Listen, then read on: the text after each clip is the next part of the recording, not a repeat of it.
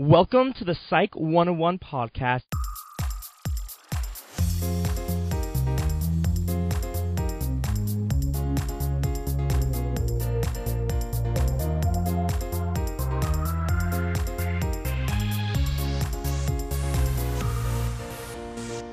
I'm your host, Luke D. Maxwell, and today I am so grateful to be talking with Millie French. Millie is a mental health blogger. She started the blog Love and Flourished. Inspired by her own challenges with mental illness, she now wants to help others who are going through similar challenges. Millie, how are you doing?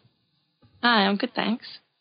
Great. It's great to have you on. So, in just a couple sentences, or if you want to take longer, that's okay too. Um, really, what was the starting point and really the inspiration to start your blog? Was this a specific moment, or was it, you know, general over time you realized you really have to do this? Um, yeah, I think over time I I thought I wanted to do it. Um, I think I what helped me. I read a lot of other people's experiences online and they shared their story, and that really helped me. One in particular post, um, he shared his experience with what I was suffering from, and it really resonated with me. And I thought if one post can make me feel like that, I think why not do it myself? So I think that inspired me to do it, and I thought sharing your experience, I think, can be really helpful for some people. Right, exactly. Um, it was a post. Was it a blog post that you read? I um, or was it that book? Um, it was a Facebook post that someone just put up, um, and I got wow. in contact with him, and yeah, he recommended me a, a, great book that really helped too. Great. So a single Facebook post. I want. I want to. I want to stop here for just a second because uh, a Facebook post was kind of yeah. like a starting point for you. And for because so many people they are held back and they say, "Well, I can't do anything big. I can't speak in front of a thousand people." I but all it took was a Facebook post to really get yeah. you started. So for anyone listening, that's all it sometimes takes is a Facebook post. And I know people have saw said that they oh I saw I have someone follow you on Instagram or I saw someone like your page and that's how I started to get help was because someone yeah. liked my page. So it's that's great. We're all about small uh, moments here. So when yeah. you're thinking about, so you have a blog. How long has the blog been going on for? Um, a few months. So I started in May. Okay, great. And how how's everything been going? Have you been receiving stories? Yeah, yeah. I get a few messages and people saying that they've helped. I've helped them. Um, and yeah, it's just nice feedback, really. Wow, what it, what was the first like when that first happened? What was kind of your thoughts and your feelings about that? That you just help somebody. It's a it's a good feeling. I think I like to help people and to hear that people, you know, they actually contact you and say, "Hey, you've helped me." That that feels good. So yeah. You're right, and I because I, I, remember the first time that kind of happened to me, and I thought, who am I? I'm I was what 16, 17 at the time. I thought, who am I that someone would find help because of me? You know, I'm just a kid. Why why would people yeah. find help through me? And yeah, it's it's kind of mind blowing that we all have that power to actually help people. And so you've just started in May, and it's fantastic that you've already have. I see like you have a good following, good engagement on Instagram, a great blog post. You just started, and I know this might be a big question to ask, but what is your general vision for the blog and and your future as well? Yeah, I think I'm not much of a planner, so I kind of just go with it. Um, but right. I think I am looking into possibly writing some ebooks, putting it up there. Um, and in terms of my future, I think I off I do definitely want to help people. Um, but I think a big goal is to open a space or a studio um, for people to come to just meet like-minded people, want to do similar stuff, or people that are struggling with their mental health, and just a safe place for them to come and talk to people, I guess that would be an awesome thing to happen. Right. So in in like a, a really in depth support group in a sense. Yeah, yeah. Rather than not really like a in group therapy session, rather than just like a hang place. Yeah. Nice. So kind of like the Starbucks for mental health in a way. yeah. That's that's great. I mean, I I love that kind of vision and I and I know our vision I mean I know mine is constantly changing with every new idea and thing that happens but I love to get that sense and that feel because I know and I'm sure you know like as when you're depressed and when you have anxiety your future seems very bleak and hopeless so to yes. go from that into having this vision and ahead of you I think is really powerful to know that you can if you did this and I did this and so many other people can then what's stopping some other person who's suffering from the yeah. same thing with a vision? That's that's great. When it comes to psychology, what's what's kind of your favorite part of psychology? There's a lot of theories, lots of facts, lots of lots of lots of thoughts out there. When you approach psychology in general, like when someone messages you or you receive comments, what's kind of your favorite thing about the human brain and the human mind? I think um, consciousness. I think I read a lot mm. about it, and it kind of just blew my mind that I kind of didn't realize it before. Like um, that you can actually be aware of your thoughts and your feelings and separate them from yourself, and, and that can really help with anxiety and depression when you recognize that these negative thoughts aren't yourself, and you can actually create new positive ones instead. You get what I mean? Yes, that and and and I'm and I'm, that's a wonderful answer because that's one of my favorite parts of psychology as well.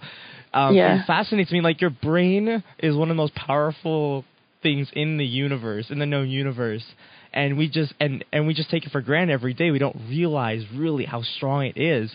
Um, lately, yeah. I've been experimenting. I don't know if you've ever done this, but I've been experimenting in the realm of consciousness with controlling my mood just by trying to change my thought pattern in the moment, trying to influence yeah. my mood. Have you have you tried something like that? Yeah. I think as soon as I learnt that, I tried to do it in situations when I felt down. I'd be like, okay, I'm gonna try and change this. So yeah. Right, because we and how how how successful are you usually? Um, normally successful. I think at the beginning it's kind of hard because you right you feel like that that can't go away. But I think with practice you can um, develop new positive thoughts and start to believe them. So yeah, I think it can help. Exactly. Okay, good. Because I know I'm not successful all the time, and uh, sometimes it'll be great. You know, I'll just tell myself I'm energetic. I am. Yeah. I am. I'm gonna be positive today. I'm just gonna do it. And then some days it doesn't work out so well. Yeah. Um, in regards to consciousness, um, you write on on your blog about depersonalization. Would you mind sharing with our listeners what exactly that is? Because of a feeling that most people don't know.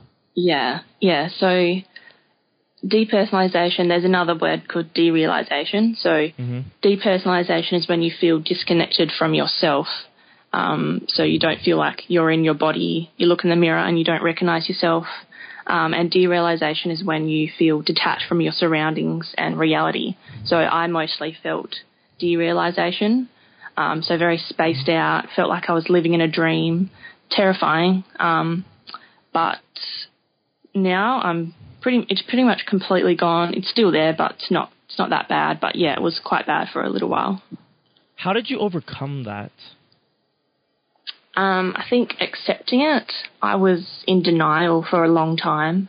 Um, I was looking for things wrong with my body. I didn't really want to believe that this is what I had because I'd read a lot of stories of people having it for years. So I thought, oh, I'm going to have this forever. And really, that's not true. I found recovery stories and that one post that that guy posted that really resonated with me. I got in contact with him. He recovered and recommended me a really good book. So I learnt a lot from that book. Um, the guy that wrote it had it for t- had it for ten years, and he wow. shared strategies that helped him get over it. And I've been following his advice, and it's worked. So yeah. Wow, and that and that was Peter David's book, uh, "A Last a Life." At Last yes, a Life. Yes. Yeah, yeah. So for anyone listening, um, Peter David wrote this book called "A Last." Uh, Paul. At Last. I'm sorry. Paul David.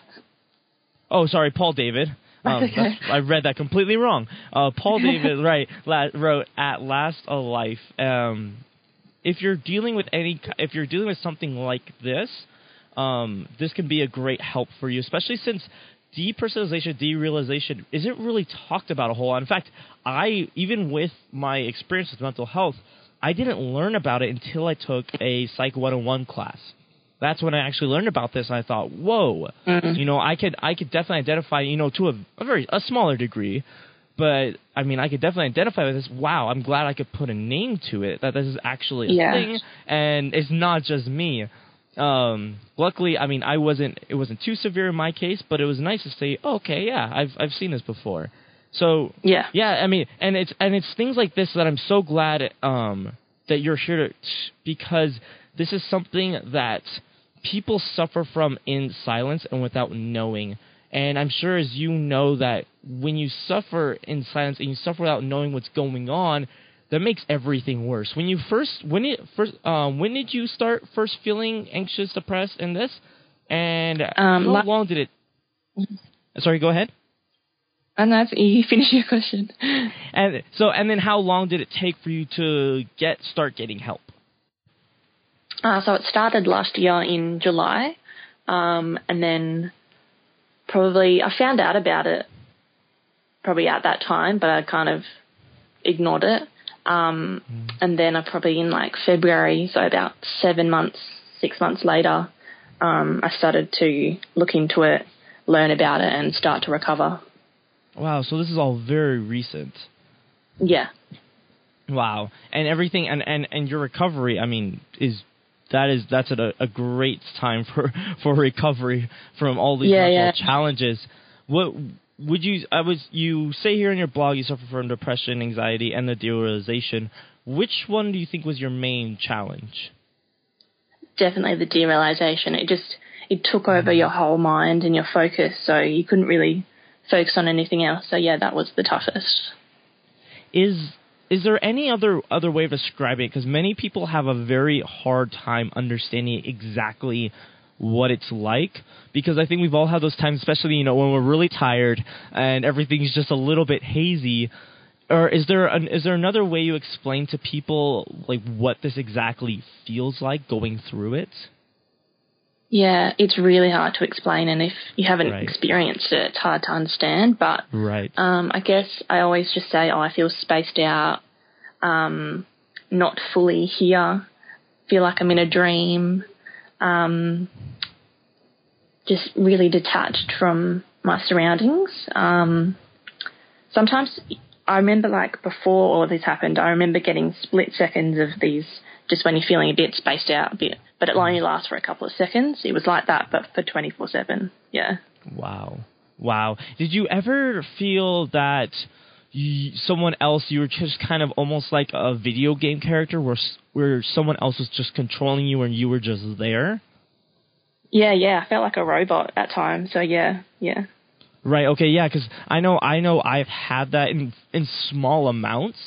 Um, when I was going through my depression, and um, it's I never understood exactly what that was. So for those who are listening, derealization and depersonalization are real things, real mental illnesses that can be treated. And if you known that you are suffering from something like this, but you haven't put a name to it, and you think that it's just you, there is hope. It's not just yourself. Um, yes. Finally, we want to we we love positive immediate action here on this podcast. What's one thing that anyone listening can do right now, as soon as this podcast is over, to improve their mental health? Mm, um, I think do something for yourself, like do something to look after yourself, something that makes you happy. Um, I think often we think we're too busy to look after ourselves or do something just for us. Um, so whether that's going for a walk, um, doing exercise, finding a hobby, anything really to bring your mood up. But um, yeah, I guess that's all. Exactly. Yeah. Cement cement your personality, who you are. Do something for you.